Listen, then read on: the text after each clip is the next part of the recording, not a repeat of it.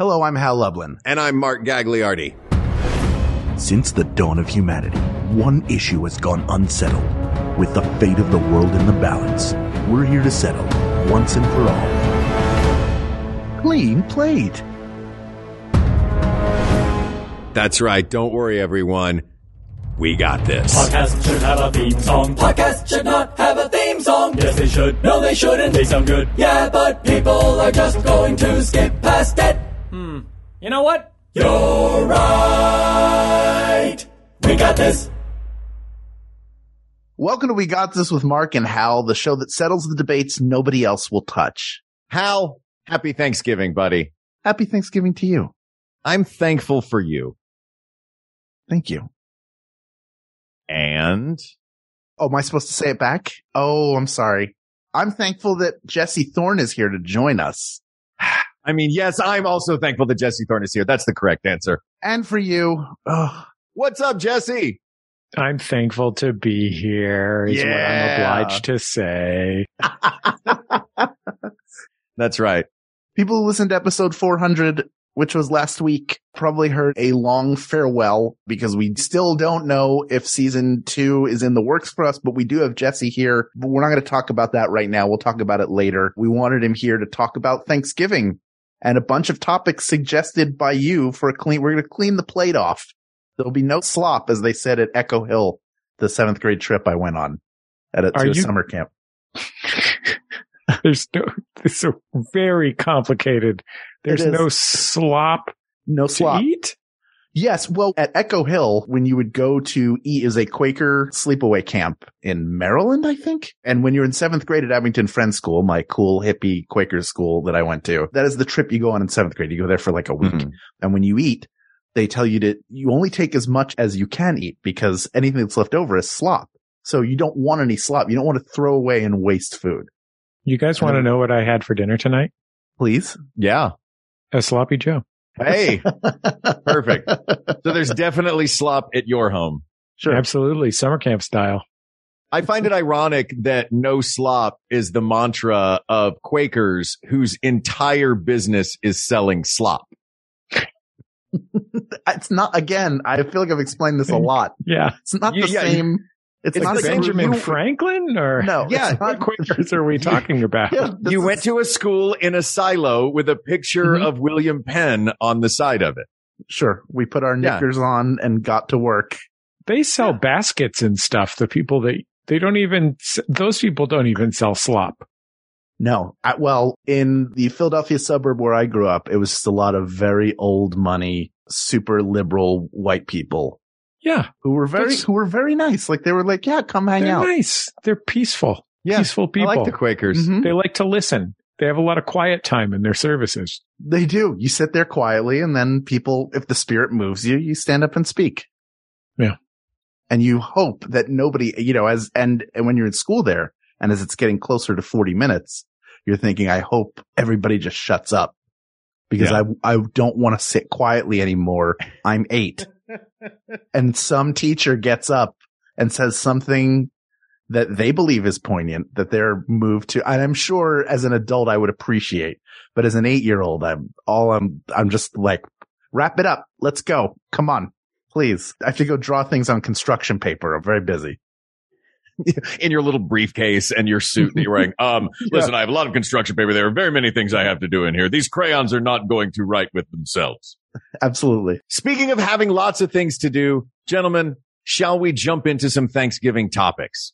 Thanksgiving, baby. Let's do this. Annette Bond Crotch, uh, I hope I'm saying that right. If I'm not, I apologize, wants to know stuffing cooked inside or outside the turkey. What do you guys do at home? Outside the turkey. No question about it. Easy peasy, Yeah. lemon squeezy. The idea of cooking stuffing inside of the bird is a wonderful idea because you imagine that all the flavors from the bird are going into the stuffing and vice versa. Mhm. That's not actually how it works. What really happens is that you have a big cold part in the middle of your bird uh, that Yeah. makes it hard to cook the bird evenly. And you should just, you know, make a casserole of stuffing, which is the best kind of stuffing anyway. Yeah. And also you don't get the crispy bits. You, j- it's just the, Yeah. if you have it in the bird, it's Mhm. just the wettest version Yeah. of, you get slopping. You get, uh, it's slopping instead of stuffing is what and you get. actually, it- stuffing goes inside the bird. Dressing is outside of the bird. Uh, It's the Okay. same thing. You can take the same Right. mixture. If you stuff it inside the bird, you know what? stuffing I make the dressing and then I stuff it there you go. there you go. I'm gonna stuff this dressing in your big yeah, pal. That's two. oh, You only, you only Oh, get wow. one more. I'm normally a really friendly guy. I don't know what this character is. it's something Yeah, about what's my face. happening it's very here? punchable. I have a real punchable face. Guys are No, so I- nice that I'm compensating to balance it out. pull a little bit, put I'm a little bit of both of edge on the show.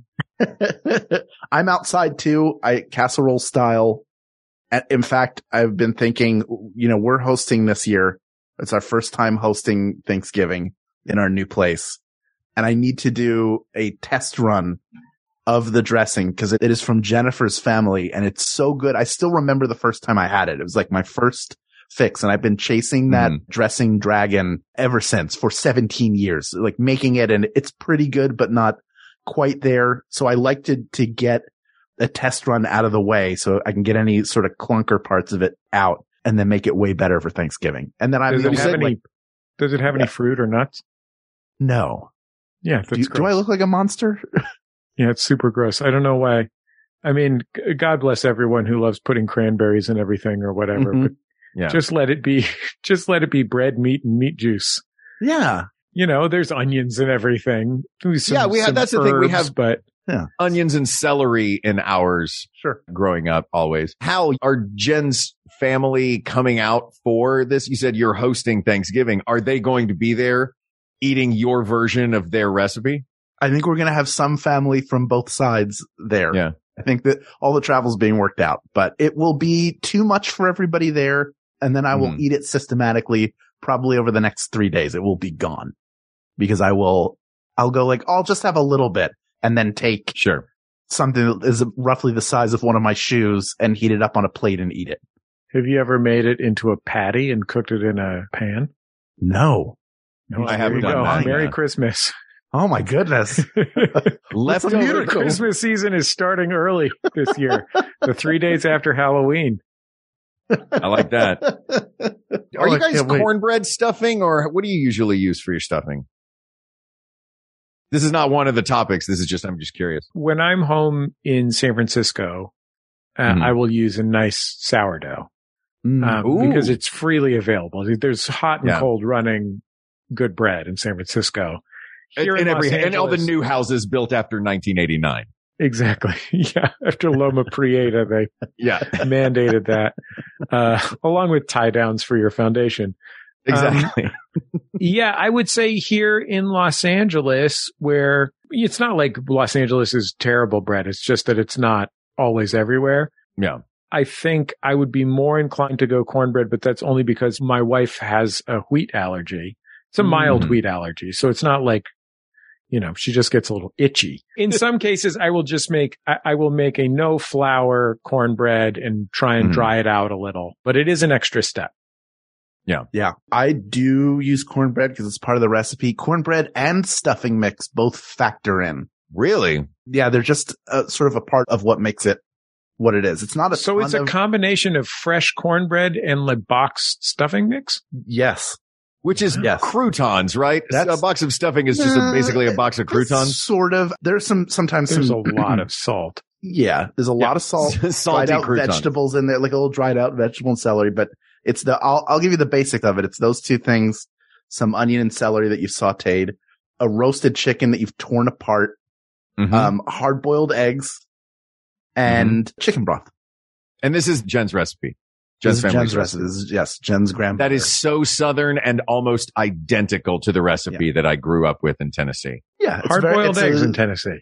you Hard boiled think. eggs. Yeah. They're great in it. Yeah, I, I didn't think it was going to be uh, like I, I didn't know what to expect, but it was so good. And it wasn't Jennifer's grandmother made it; it was her mother. And that is the measuring stick against which all dressings and stuffings must be compared.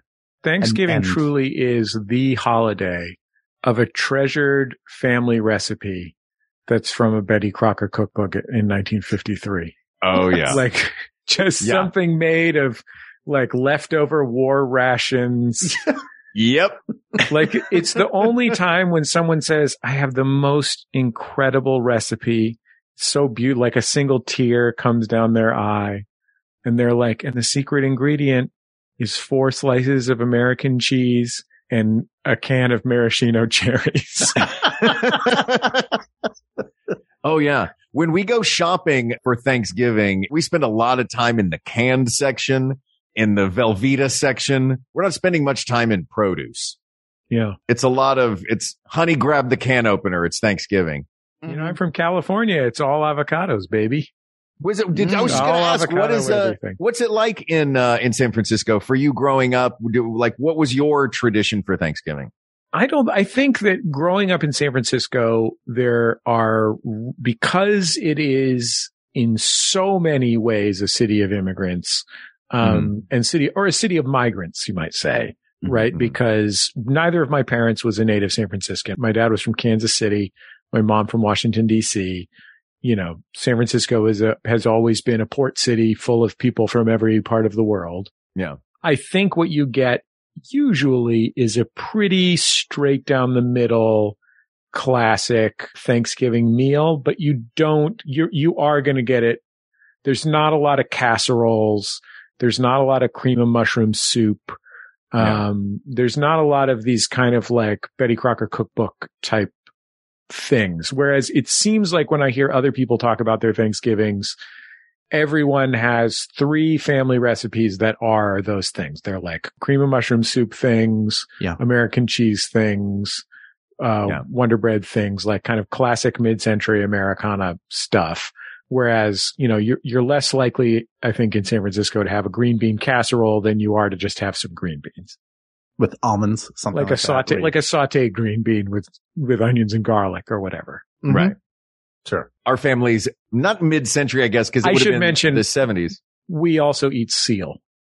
Seal meat, Oh. fresh seal meat. Not the musician. Live seal. No, not that I would never eat Seal the musician. No, It'd he's horrible. delightful. I'd never Sure. be kissed by a rose again. Uh, no, Uh, you eat seal. fresh You eat seal meat specifically on uh, on Thanksgiving. We go down to the pier, kill one of our famous seals, flay it, use, use the blubber for fat, saute the other foods in the blubber. Oh my god! and record the sound of its screams to use for sleep sounds later on. Yeah, exactly.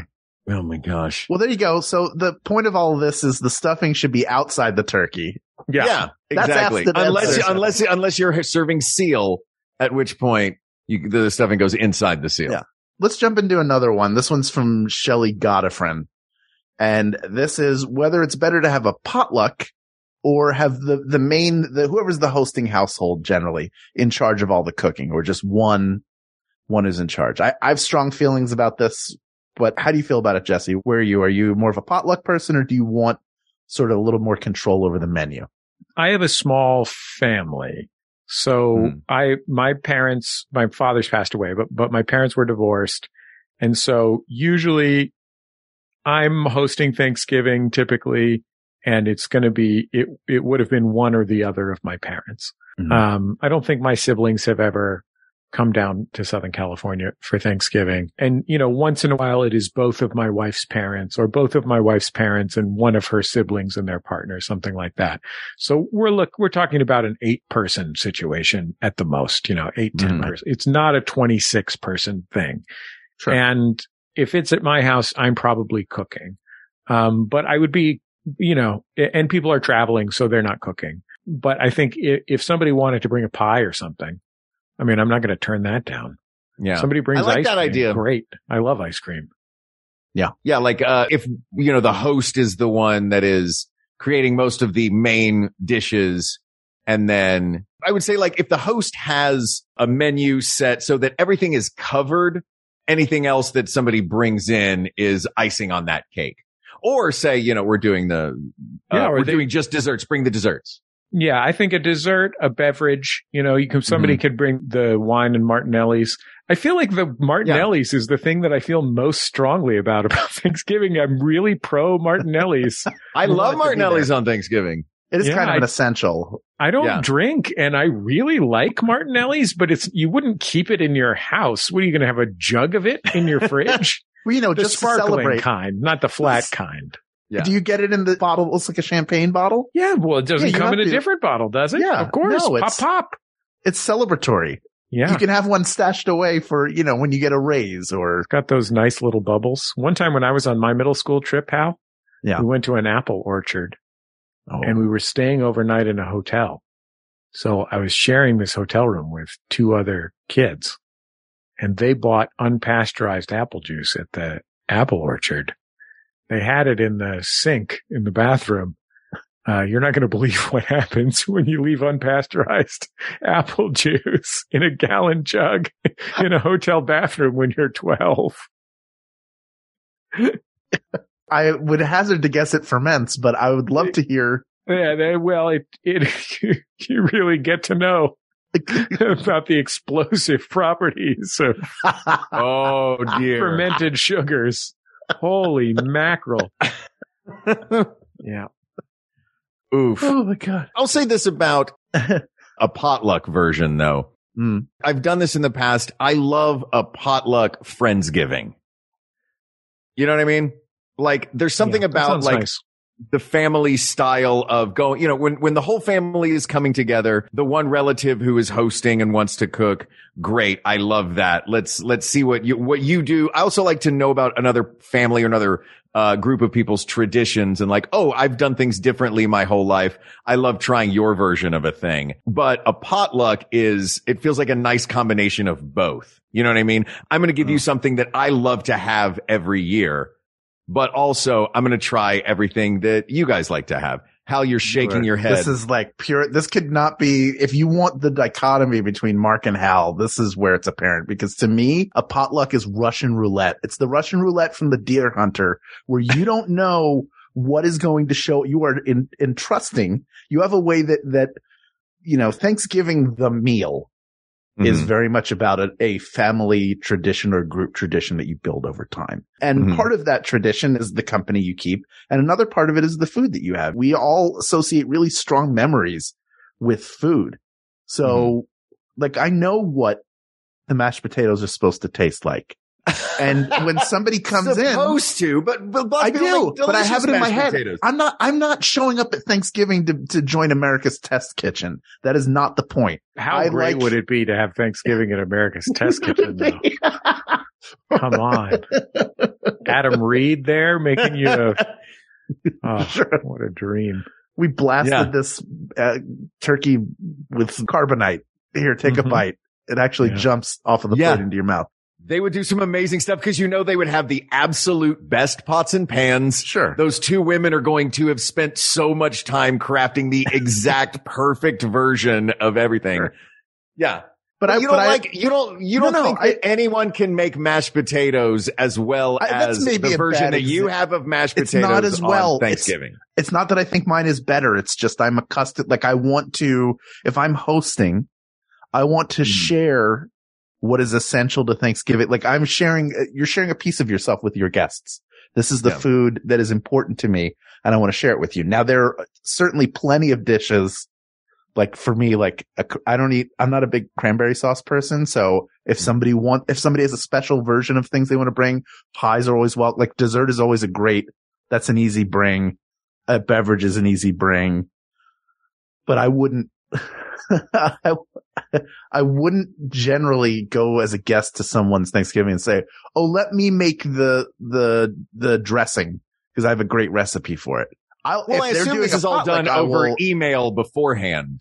Th- then you know we're mean? getting Like, like, it a all whole gets- scheduling. I don't need it. I don't want that. Come over. Let me cook for you. If you'd like to bring a dish, you can, but also part of being a guest is, is you get to relax. I'm hosting you. Like come Thank you relax, invitation, enjoy the food. Hal. See, Yeah. come on over. Me and- This is gonna be real fun. My wife are going to love this. I'll bring my dog. Yeah. She's a biter. Great. I have a lot of arm flesh. so are, are we saying better to host, like nothing against a potluck, but better to, for the host to cook most of it?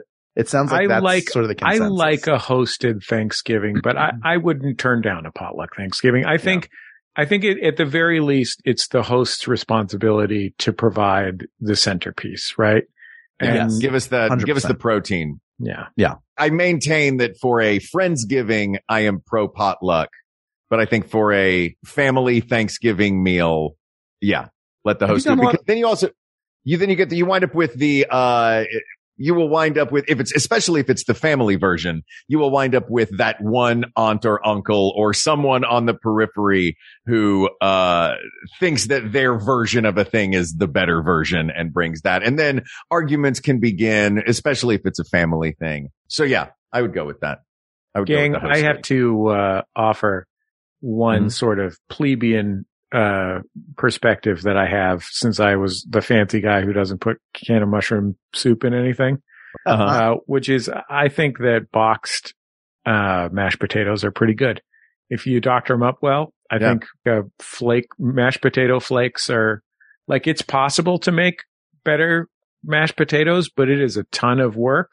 And I would rather put that work into something else because I think that with some effort, a very modest amount of effort, a box mashed potato, you're going to get an eight out of 10. Yeah. And it's also really possible for homemade potato mashed potatoes To to, get horribly wrong. screwed up. Yeah. Yeah. Oh yeah, yeah, Yeah. You can screw them up. Terribly easy. Is this, am I the odd man out that we never have mashed potatoes on our Thanksgiving, uh, table? We're My stuffing and sweet potatoes. potatoes. My wife loves mashed potatoes, so I make them for her. I'm a, Mm. am a medium, I'm a medium mashed potatoes guy. Um, Yeah. but my wife loves them, so I make them for her. We don't usually make sweet potatoes.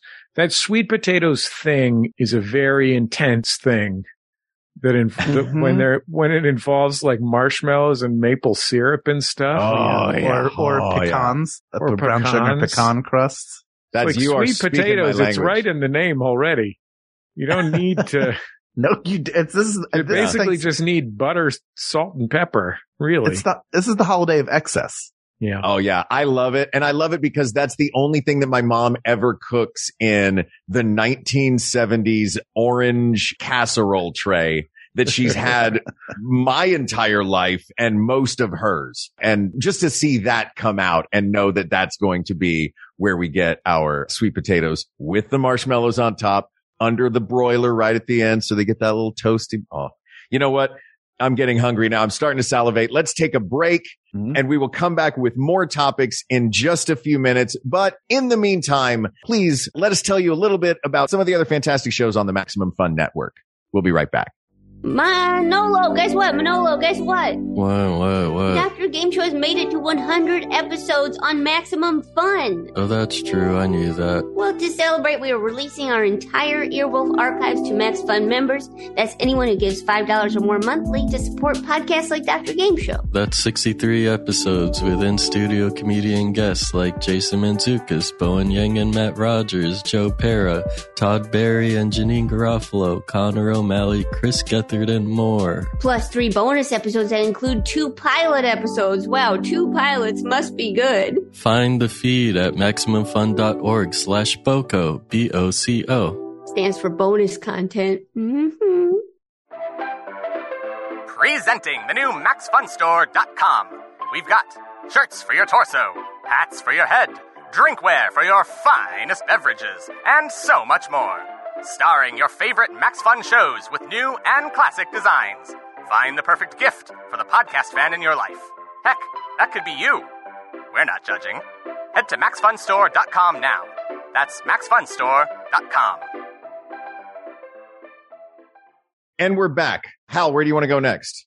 Uh, let's rapid fire a couple of these. Here's one from Great. Dennis LaChapelle. Says, take out the fancy china silverware or use paper plates slash plastic utensils. Fancy China. Fancy you China. fancy China. Use it. It's great. It's 100%. fun to use your fancy China. Put it in the dishwasher. I don't care. Nobody when cares. else are you going to use it? Like, if not Thanksgiving, then when? I have a cabin and once in a while I will have Thanksgiving at my cabin. Uh, Mhm. you know, just have my wife's parents come or something like that. And I have Mhm. these plates that are probably late 19th century and they Oh, have wow. hand painted fishes of various kinds on them. I mean, like, like trouts, not like angelfish Right. and, uh, like fish, fish you'd fish. This one's them. an angler. Yeah. Uh, Yeah. uh, and they, they mostly come out for things like this. You probably can't put them in the dish, probably shouldn't put them in the dishwasher, but it's like, Yeah, test them for lead and then eat off them. Their plates. Enjoy it. Yeah. That's the official Yeah. plate motto. Test them for lead and eat off of them. The one time I think to use at Thanksgiving the paper plates and plastic utensils uh, is if you have a huge group and you don't have enough of the good china because Sure.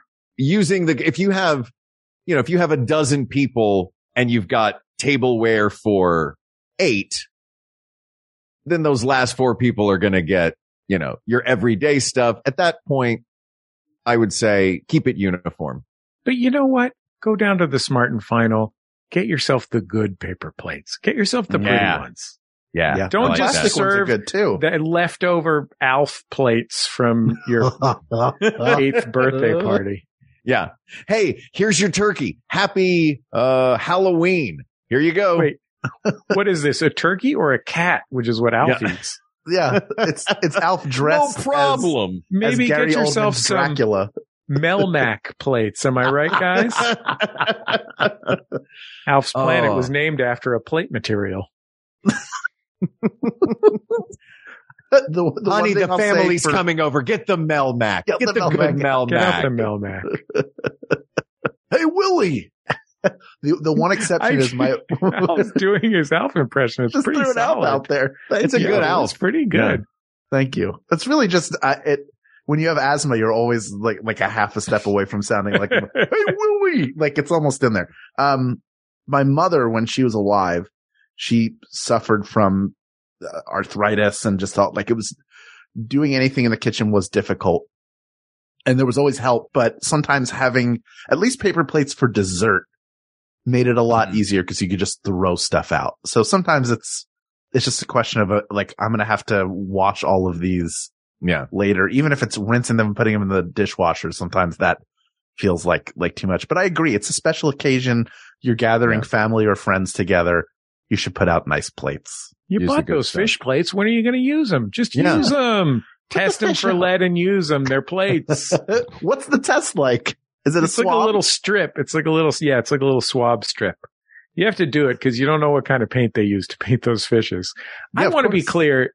There's not a big market for 19th century hand painted fish plates. So I did not pay a ton of money. I probably paid less for my fancy fish plates than you guys paid for your, the plates that you eat off every night.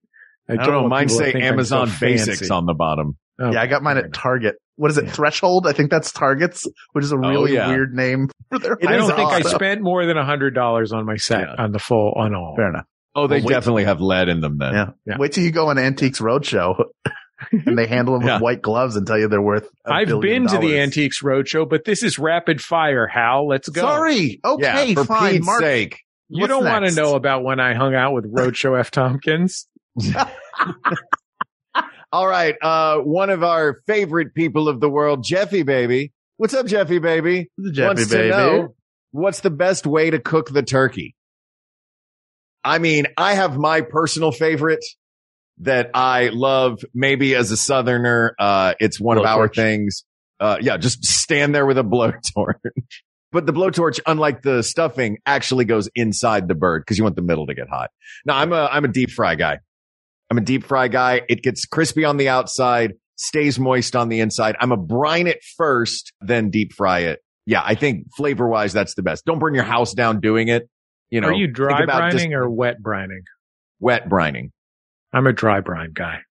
How does it? Hmm. I've never done a dry brine. It's just a bunch of salt, oh, that's but it does the like same like thing. like like a salt. it salt does the crusted same fish. thing without making it soggy. Oh, I'll have to try Yeah, that. I, I, like recommend idea, a yeah. dry brine. I, I recommend You know- a dry brine. It has the same. It's the salt that has the effect on the proteins, not the water. Mm. The water just makes it mushy. Um, Huh. so a, a dry brine is going to be just as successful. Another hot Thanksgiving tip, as long as I'm Mm. passing out tips that Please, you're like the butterball line. almost certainly came from J. Kenji Lopez Alt and definitely didn't come from me originally. But Sure. um, if you make the skin a little more basic, uh, like with some uh, a little bit of baking soda, it will Mm-hmm. you will not taste the baking soda and it will crisp up much uh, much more easily. Oh, this is Uh, do you mix that with mix that with a little water and then uh, brush it on. you on? just or how do rub it do straight on there when you're putting your salt. Straight baking soda. Yeah. Oh, I've done olive oil and salt and pepper, and then it's It's or or I'll take uh I don't do butter because Jennifer can't butter's not good for her, so I'll take ghee and put a little bit of that on Mm. there or or an olive oil, something like that and do it. This year, because we're hosting, I was talking to my father about it. He's like, Can I request that you brine the turkey? And I was like, Yeah, sure, I'll brine the turkey. And then I hung up and in a sweaty panic ran to Google and started looking up how do you brine a turkey? Does it go in a Mhm. bag? What if there's not room? Can I and then some of them are like, put it in the cooler. I'm like, but will it rot if I put it in the cooler overnight? Like I'm free. And then they're like, put it in the cooler with bags of ice. And then I'm terrified. I'm Mark, terrified, but a- excited. Do you have a set of turkey frying equipment, Mark, or are you, do you just happen to have the kettle that you normally use for poaching your carnitas and lard? well, I, I currently have carnitas poaching and lard on the stove right now. Mm. Uh, but no, I, uh, it's, it's my dad. My dad has it. So it's when I'm having Thanksgiving with him. Uh, he, I mean, he lives on the bayou in Florida and, you know, they, they're used to just making terrible decisions with fire in the driveway. uh, Nothing whether could it's be. the 4th of July or Yeah. Thanksgiving. There's no more dad move than insisting on frying the turkey. And this Yeah. is not, I don't see this as a referendum on whether fried turkey is good. I've only had Mhm. it once and it was good. So I'm not, I'm not against it. It just is a truly a classic dad move that is sort of the, I'm just going to go watch college football of helping. Like it's helping adjacent in some way. I mean, it is the main dish. So it's like you are helping technically, Mhm. but really what you're doing. I mean, this is true of all dads and uncles and their like weird grilling projects Mhm. is you're like doing a thing where you're not helping the family for an entire day. Uh, and you're also not generating the entire meal. Um, and you know, look, I'm, if you want to serve me a smoked meat, I'll eat the sh- heck out of it. Okay. in a moment. I'm not Yeah. complaining about the result. I'm just, there's some issues with the process. yeah. Yeah. But do you think that sometimes that's the nicest thing that that dad can do for the He just family is just get out of the kitchen, Just I went to my out of aunt, the way? I went to my aunt and uncle's house for Thanksgiving one year and the men just all left to watch college football. and I was like, what? and they were like, to them, while everyone else works and they watch college football and no one interacts with each other was 100% the SOP. And Yeah. I couldn't believe it was real. And then I was like, I bet this is just what half of America's Thanksgivings are. My Yeah. aunt and uncle, they're all very nice people. I, I don't, it was just surprised me. Yeah. I like a smoked turkey. I like a fried turkey. My personal opinion is I, I like the oven roasted partially because the weight is kind of fun. You know, you cook it early and people can smell it cooking over time. Mhm. Similar, the smoke, like smokers and fryers you do outside. Yeah. That's like a, let me go into the yard. Again, like we're saying, let me go separate from everybody. And when I return, I will bring with me a cooked turkey as opposed to, oh, it's going right now. And then while it's cooling, while you Mhm. take it out, that's when you heat up everything else. I so- look, I like that notion and I like the idea of smelling the turkey in the house, but a couple of things that I think frying has going for it over the oven roasted turkey is the time that it takes. And also, I don't think you have to stand out there. I think that the person that is standing out there watching the turkey for the whole hour is not doing it out of safety reasons. They're doing it out of let me get out of whatever situation is happening indoors. It's not like you don't have to stand there and monitor the thing the whole time. I think once it goes in, it's in. Uh, but I think the two biggest thing that things that it has going for it, that frying have going for it. Uh, and again, I love a roasted turkey, but three things, crispy skin. It takes only about an hour for the whole bird to cook, uh, depending on the size, but roughly an hour for a decent sized bird to cook. And also oven real estate is at a premium on Thanksgiving.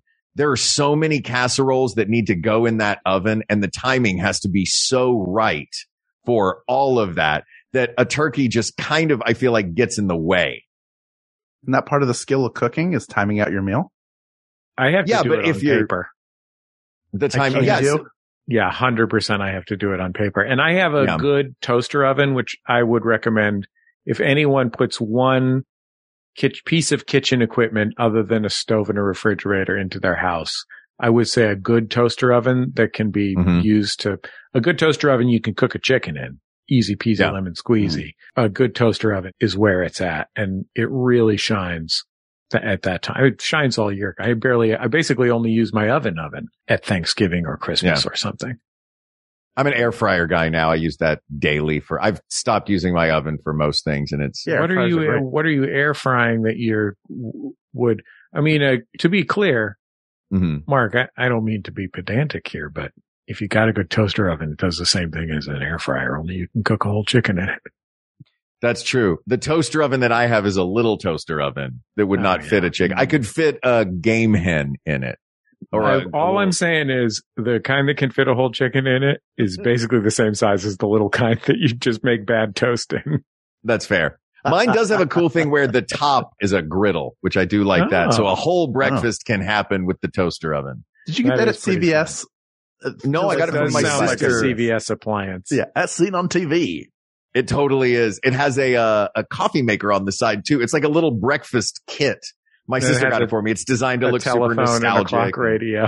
That feels Exactly, like something yeah. out of one of those TikTok videos from like a Japanese home where the person comes home and they put their shoes in like an in like a UV machine and then Oh my god, they have all these different devices. So there's like just the kitchen, you know, we all Yeah. have the kitchen cube in Tokyo where it does Yeah. 8 million different things and you hit a switch and then it serves you. And Tokyo But at must be so loud if that, if every house has all of those. I mean, there's 10 million things whirring and buzzing and shaking and doing all kinds of stuff. But yeah, I, I don't know. What do you think, Jesse? Hal's an oven guy. I'm a fryer guy. What do you think? I would roast it. You know, it's rare though that I would make an entire turkey. The, the reality is that the turkey is such an enormous bird Mhm. is not the greatest food. I don't have a problem with it. I don't like it's not I don't want people to think that I'm like anti eating turkey. Like turkey is Yeah. turkey is fine. Like turkey is a Yeah. perfectly good protein, but um I, if I'm cooking turkey, maybe I'm I'm cooking like a, a quarter turkey or something just because there's not that many people coming to my house. I got to tell you, the year that I was happiest, and I usually do cook turkey because people expect it, and I don't mind the ceremony. Like I, I Mhm. like the idea of cooking turkey for Thanksgiving. But the year I was happiest, I made a prime rib. I was like, I I go. like prime Yeah. ribs, so I'm going to make that. Love prime rib. Like- oh, If I'm going to make an expensive celebration meal, I'm going to make a beautiful prime rib. I cooked it, you know, at 200 degrees for however many hours it took. And then I seared it off and it was fantastic. I love that. My favorite one that I did once for a small group of people was a uh, boneless, uh, skinless breast based turducken. So it was Mm. turkey breast, chicken breast, duck breast, roulade, uh, turducken roulade for Thanksgiving. And that was, nice. it was just the right size for six people. There was enough leftovers for each of us to have a sandwich the next day. That was it. Yeah. And that way, Yeah. when you have three breasts, you get the worst part of three different animals' meat. I'm a, I'm a breast meat guy. I'm a yeah, I keep, tr- people keep trying to sell me on the, the thigh. that's I'm who not you're a thigh dealing with. guy. Yeah. You're dealing You know with what's a- good about a- the thigh? Tastes like something. That's fair. Thank you. That's fair. Feels so and good I think to have particularly, particularly when you're talking about cooking a turkey, Yeah. The is- breast meat can get, uh, dry. yeah, it's so difficult. You can spatchcock, that will help, but then you don't Yeah. get the beautiful presentation. Um, or Yeah. you get a very different presentation. Describe, we explain what spatchcocking is. Spatchcocking is essentially, is essentially cutting it such that it lies flat and that will allow Mm-hmm. you to cook it much more evenly typically. Gotcha. Um, and that is less, you know, you don't get the thing that you imagine when you're looking at your friend when the two of you are trapped on a desert island. But and they slowly turn into Yeah. that. Yeah. yeah, Nobody, but yeah, nobody turns into a spatchcocked turkey. Or if they Yeah. do, suddenly I'm not as hungry anymore. but it is going to be a lot easier to make it to have a satisfying result. Now, I don't Yeah. know, maybe the fact that you're uh, poaching your turkeys in a copper kettle full of lard uh, Mhm. keeps those keeps those breasts Mm. juicy and flavorful because they taste like the delicious lard they've been poached they've been poached in, yeah. um, or peanut oil maybe. Oh, peanut Yeah. oil. So. Um, There you go. Well, So are we saying? So we're gonna. We're the consensus I'm a, ro- is I'm a roaster. I mean, We're at the end of the roaster. day, it's more traditional. if you're going to make a turkey for Thanksgiving, you're making it because it's a Thanksgiving turkey and a Thanksgiving turkey is a roasted turkey. Yeah. Yes. Um, but yeah, my real answer is a prime rib. Only no one else is happy Yeah. but me. For us, uh, our family, it's always turkey on Thanksgiving and then another protein that we all like on Christmas. We're not going to do a Christmas turkey and a Thanksgiving turkey. Yeah. But let me ask you. Let's talk about. Uh, let's talk about presentation. Do it again. You again. mentioned what? I'm Said I getting to the in topic. You- 2020. I'd do it again. Stop again. talking. I wound up with two huge turkeys. I made one for Thanksgiving, then I made the other one for Chan. Christmas, and I ate it. Justin Chan wants to know. I'd do it Uh, speaking of what's that? I'd do it again. Oh my god. Dang, he nasty. I Mhm. know. Speaking of presentation, Justin Chan wants to know, do you carve the turkey at the table or do you carve it beforehand in the kitchen?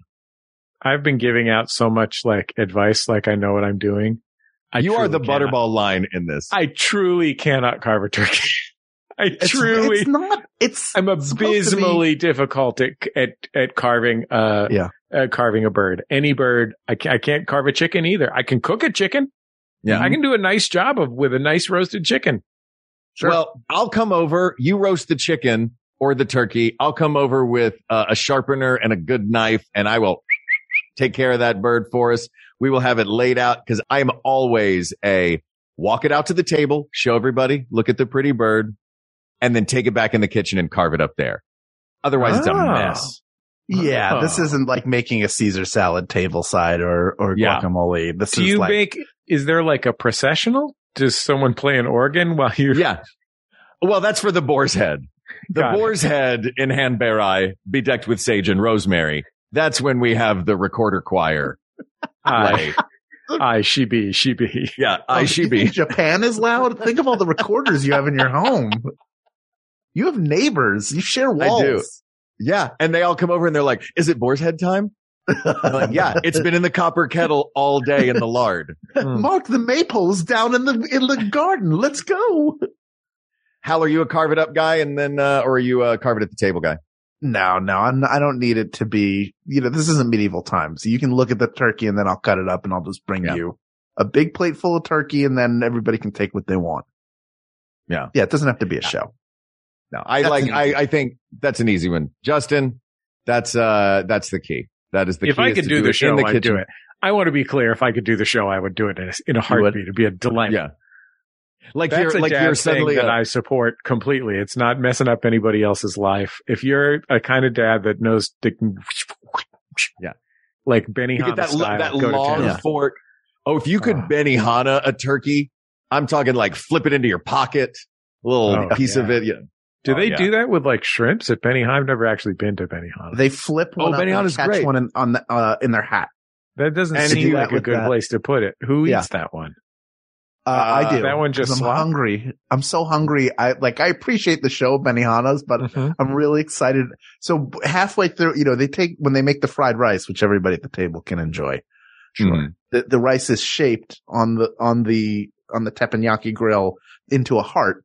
And then he puts the spatula underneath and taps it so it looks like the heart is beating. And I'm like, this, Oh. you could have already put the egg in there, mister.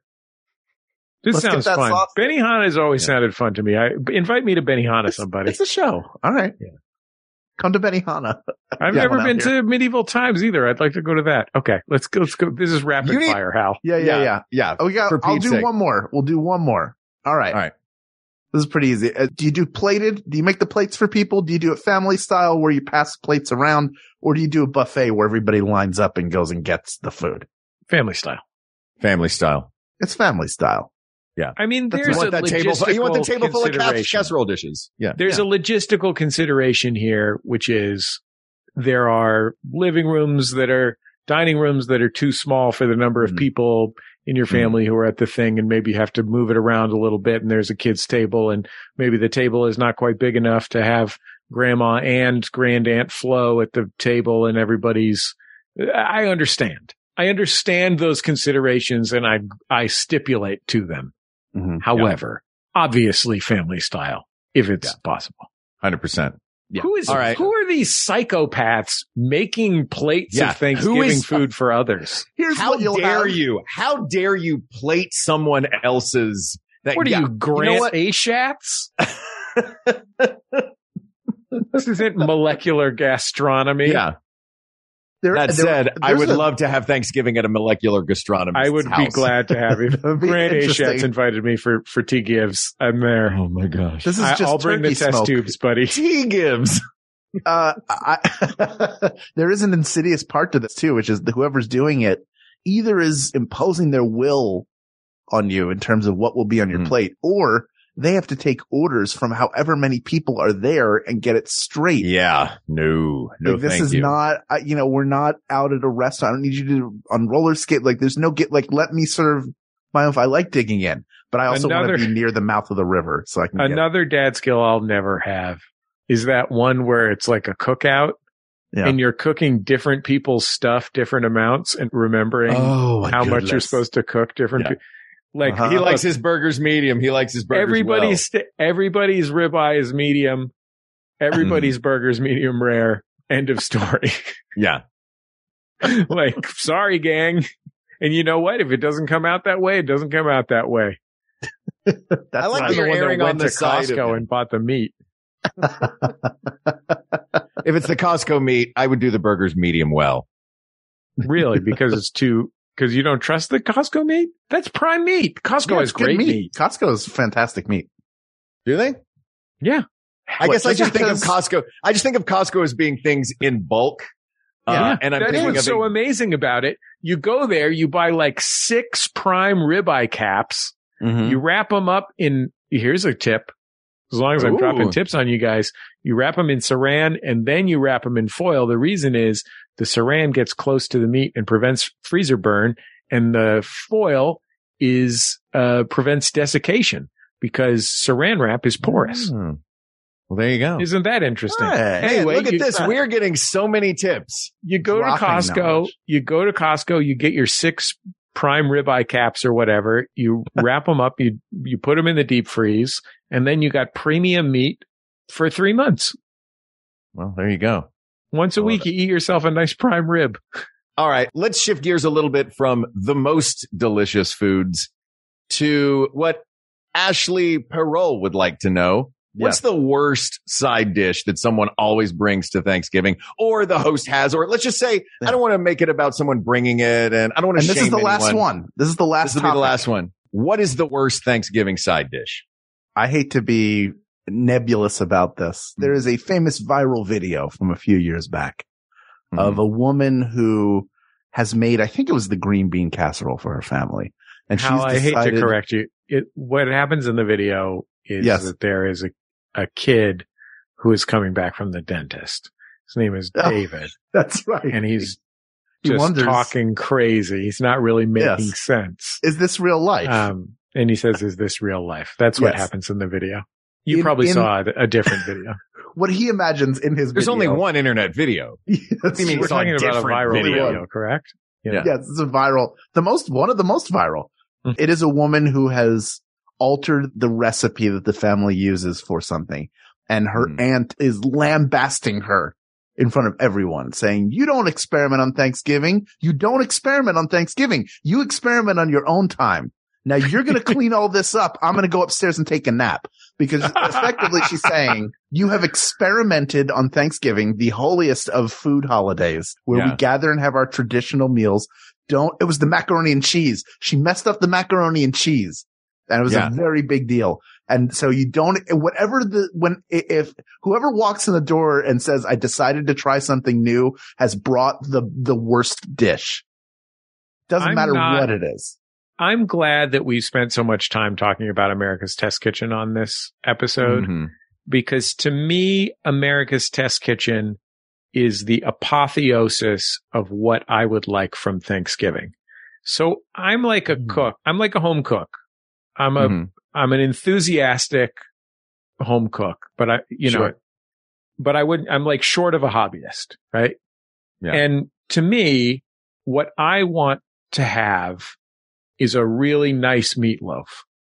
Mhm. I don't need to have a special meatloaf.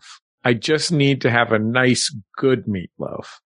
Yeah. Uh, and that is, you know, in the years since Bowtie Guy got pushed out of America's Test Kitchen, they've moved into, uh, the cuisines of the world, which Mhm. God bless the cuisines of the world. I enjoy eating them all, but I can really only set, keep one set of pantry ingredients around before I become a hobbyist. Um, Yeah. and I don't, I have three children. I don't have time. Like I just need something that's based on onions and garlic, um, and celery. um, so to me, those America's Test Kitchen straight down the middle classic food items are the perfect ones for Thanksgiving. And I don't really want to eat a fancy off center crazy food Mhm. on Thanksgiving because I like the Thanksgiving foods. I like Yeah. stuffing. I like Yep. turkey. I like gravy. I'm, no one really likes cranberry sauce, but it's interesting. You know, Mhm. it's fun that it's I actually little- do. I enjoy like cranberry sauce. Disgusting. You, Yeah. yeah. but I mean, you, you wouldn't, it's not like you're cooking, it's not like you're eating cranberry sauce at other times, right?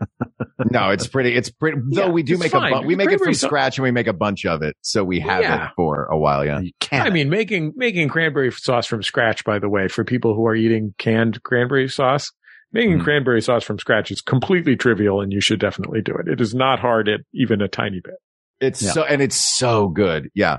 We always do uh, what we'll do is we'll do uh cut oranges in half and just to get a little bit of citrus in there. And then those orange peels become the vessel for serving the cranberry sauce.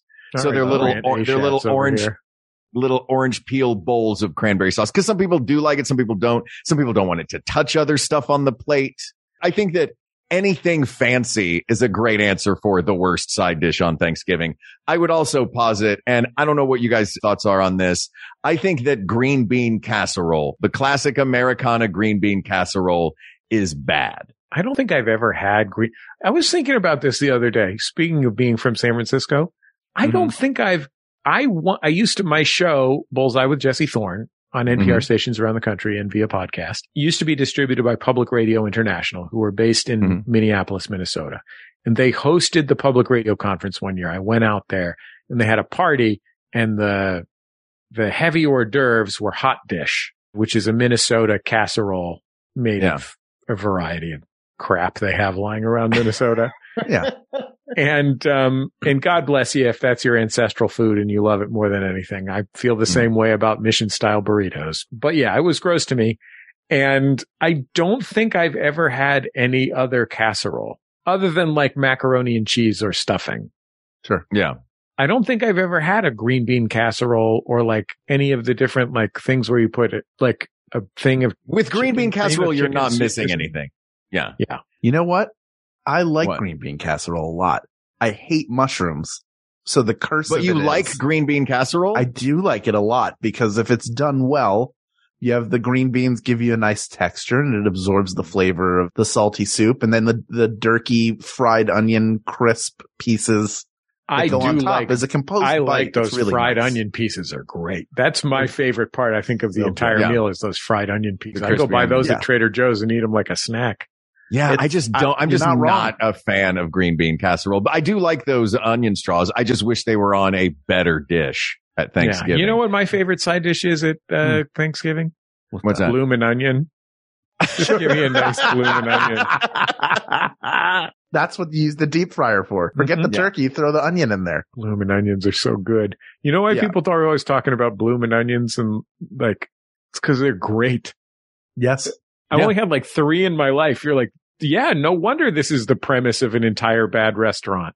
Like this is the reason that people are coming to this Oh. restaurant to eat Yeah. a $22 like chuck steak or whatever.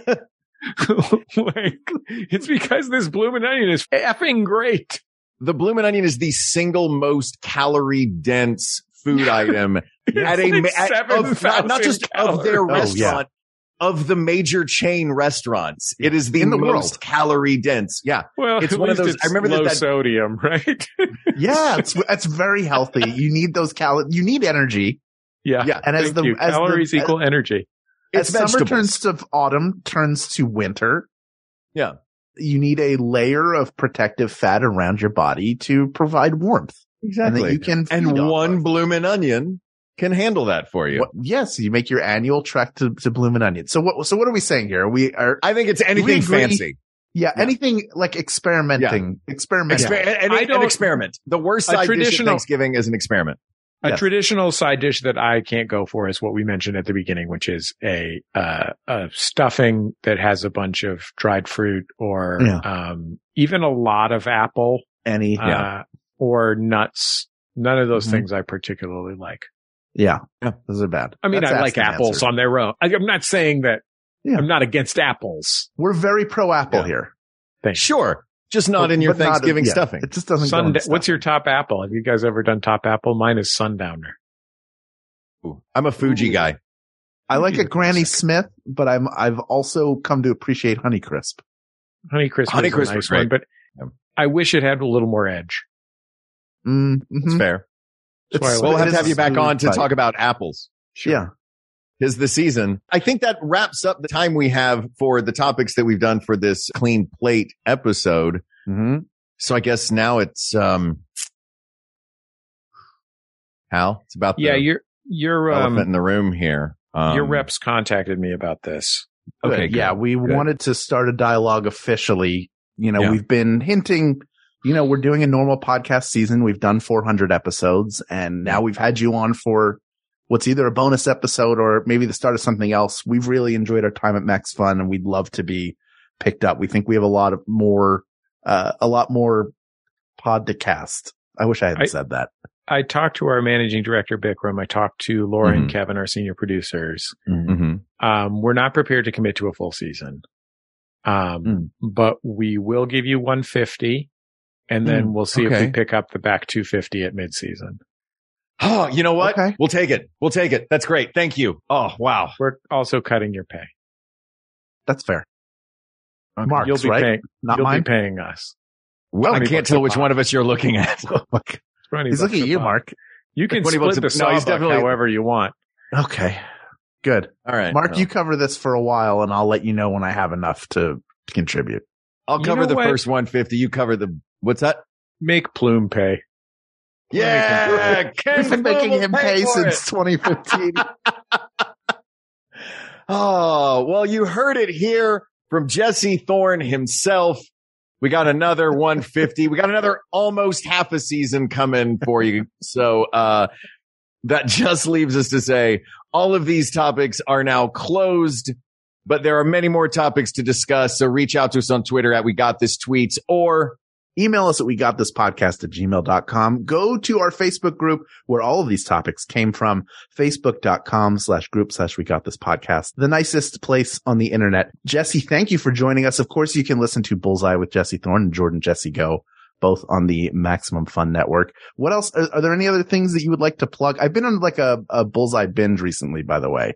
Really? I, I you- love listening to you interview people. Bobby Moynihan in, in particular. Oh, yeah. what a It's like- sweetie. I What realize we- sweetie. we had him on and talked to him for like an hour and a half and really didn't talk about SNL because I, Mhm. I had that same feeling of like, maybe I don't, maybe he doesn't want to talk about it, but now learning how much he wants to talk about it, it makes me Yeah. feel like I missed an opportunity because I'll Uh, offer three specific. So Bullseye's arts and culture interview show that I host for NPR and Maximum Fun. And I will offer three specific recommendations. And I hope that among these are your listeners will find something that they like. We did a few weeks ago a Bullseye Halloween spectacular that had Monét X Change from Drag Race, Ana Fabrega from Los Espookys, which is maybe my favorite show and it's so funny. Um, and R.L. Stine, who's the most delightful human being in the history. of the world. Gershburns. Amazing. Um, he is just a joy. He's everything you'd hope he would be. I had I a love great conversation recently with Steve-O from Jackass, who is a former professional clown.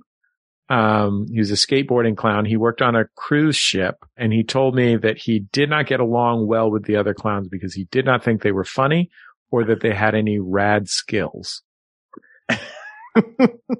um, and I would add to that Bonnie Hunt. Bonnie Hunt was recently on the show. Uh, this Yeah. was maybe six, eight weeks ago now. And Bonnie Hunt is just a really special person. Like She gave me my start in LA. there you go. I just Yeah, one I of the love most her. so brilliant and someone who speaks to making art and especially a kind of art that some might think is inessential, which is to say like being funny and speaks to it out of a very deep sense of service. Um, Yeah. of being called to service. And it is very sincere. It is not, she is not preaching about it. She's living it. And you can really tell that she really cares about caring for people by making them laugh. And she is crazy funny. Like she's, Yeah. she's super funny. Uh, but yeah, we, t- we talked about her time as a nurse and all kinds of stuff, but great, great, great conversation. So go listen to somebody that you're excited. Go open up Bullseye and look for a name that you love. You know, Yeah, they're Go really listen to Billy Eichner. captivating- Listen to, yeah. They're captivating interviews and great conversations. And I'm constantly blown away at your interviewing skills. And I love Ah, to, to you. watch and sort of try to sit under the learning tree when I what listen, about so. how do you feel about me coming on your show and doing a weird belligerent character? I'm for it. Oddly, I'm Okay. for it. Yeah. I, don't I like Team belligerent I- Jesse. Yeah. Can I I'm- tell I'm you the truth? self-loathing. I only picked you up for 150 because I want to come back sooner next time. we do have to have you back sooner. It is ridiculous. The length between your appearances. So It's a pleasure and an honor, guys. I I love working with you guys. I feel very lucky to do it. so do we. We feel very lucky to be here and thank you so much for coming on today. Yeah. That leaves us to thank, Yeah. uh, Thank you to our producer, Ken Plume. You can go to patreon.com slash Ken Plume to support all the wonderful work he's doing outside of this show. Thank you to researcher Kate McManus, graphic designer Uri Kelman, and QA engineer Jen Alba. And thanks, of course, to our musicians, Jonathan Dinerstein and Mike Furman for our score and theme song, respectively. And thank you, the people of the world, for sticking with us for our first season of We Got This with Mark and Hal, for giving us a chance to sit down with Jesse tonight and talk about all things Thanksgiving. And in the spirit of Thanksgiving, thank you for getting us another 150 episodes. We're very excited about that. Thank you. Thank you. Thank you. For Hal Lublin, I'm Mark Gagliardi. For Mark Gagliardi, I'm Hal Lublin. And don't worry, everybody. For Ken Plume, I'm Jesse Thorn. We, We got, got this. We got this. MaximumFun.org. Comedy and culture. Artist owned. Audience supported.